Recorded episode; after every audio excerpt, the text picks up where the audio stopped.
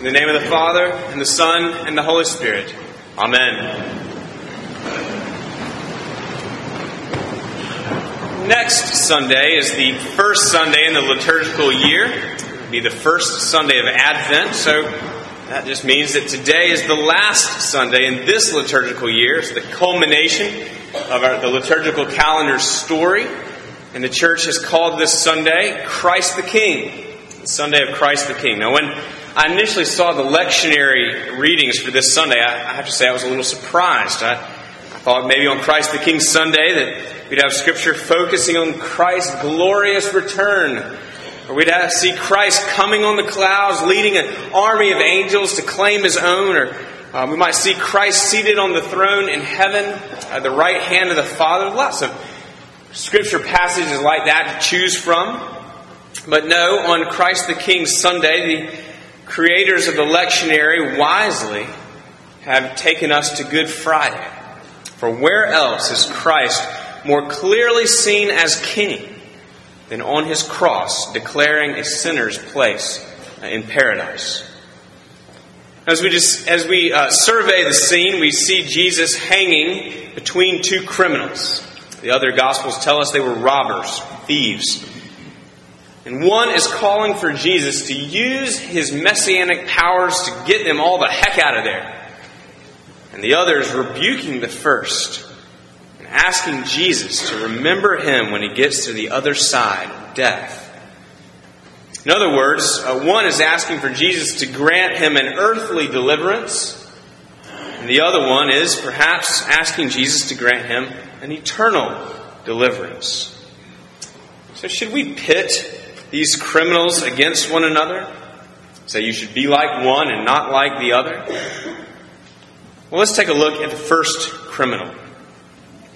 And really, who can't relate to the first criminal? He is facing his own death and he wants to live. He's in an impossible situation and he wants to overcome. He's not pretending that he, ha- that he hasn't made some bad choices. But he just wants for life to be the way it was before. And so he's asking Jesus, Can you get me out of this jam? Can you save me here on earth? I, have prayed that prayer a thousand times, sometimes with many of you that, you know, for, I've prayed it for myself, I've prayed it with people who are sick or in financial difficulty, people who have problems at work or in their family or with alcohol or just on and on and on. Get me out of this jam. Can you save me here on earth? I want you to keep praying those prayers. I, I know he's probably just in it for himself, but can I say that I'm not? Or can you? Now, I'll grant that the second criminal seems to have the better attitude. He is owning the earthly consequence for his crime. He sees the injustice of Jesus' death. And he even seems to understand that death is not the final word for Jesus. And so, I'll grant, there's a lot to commend from the second, uh, the disposition of the second criminal towards Jesus. But he's a criminal. He's a criminal. Are we so sure that he's not just taking the opportunity of the first criminal's tantrum to make himself look good to Jesus?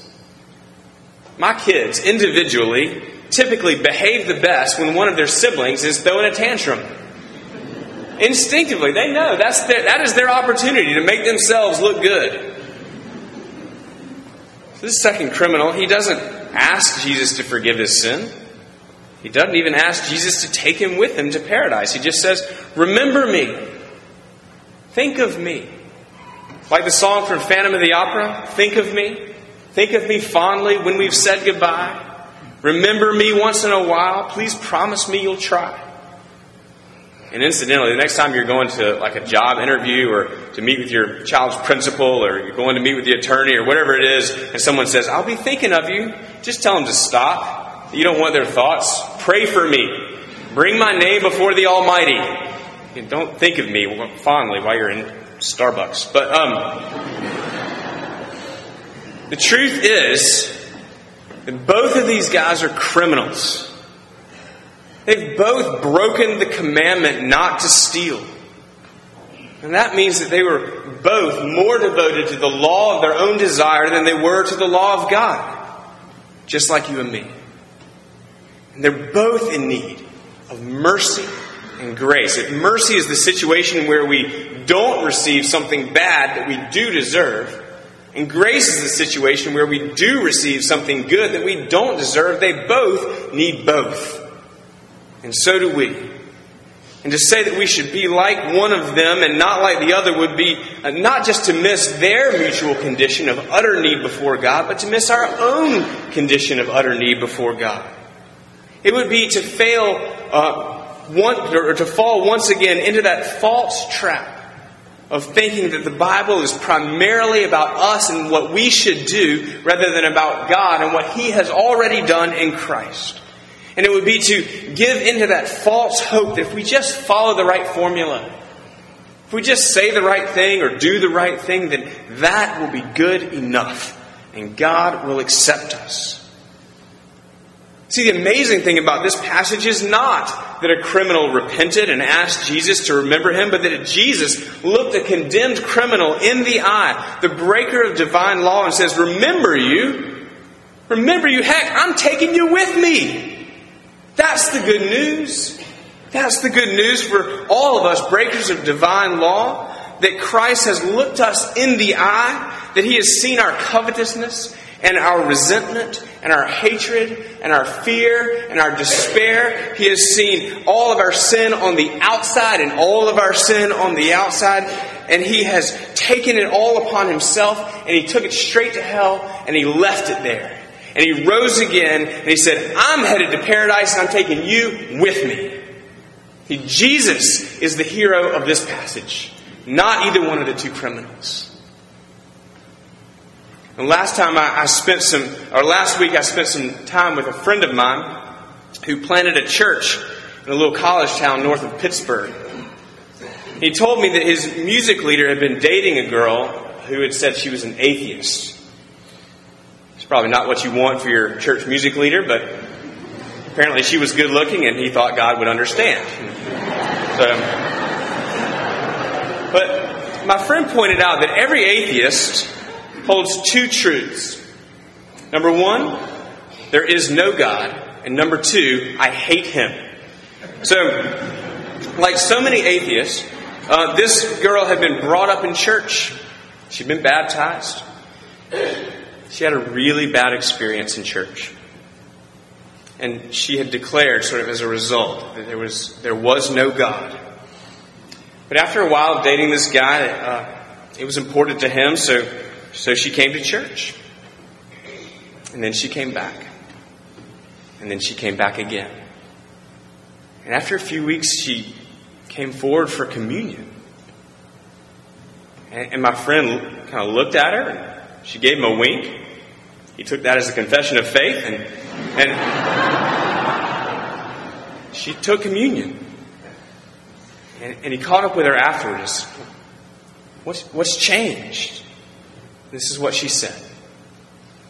She said, I always thought that Jesus was just a projection of human judgment.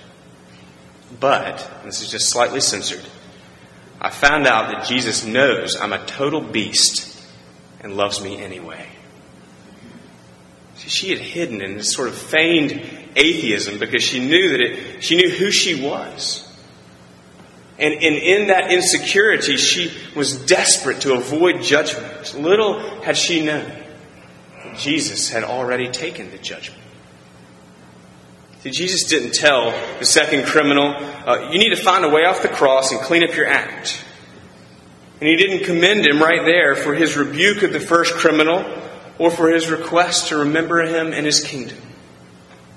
No, Jesus used the full authority of his office as the King of Kings. And by virtue of the very cross that he was hanging on, he declared a sinner to be saved.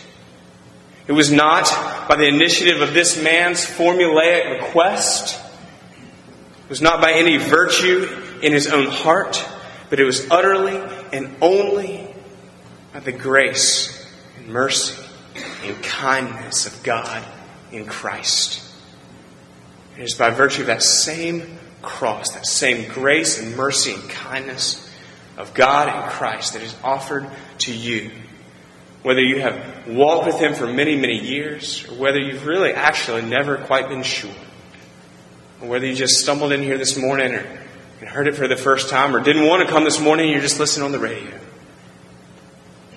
If your faith is in Him, or if your desire is that your faith is in Him, then that is the very work of Christ the King in you.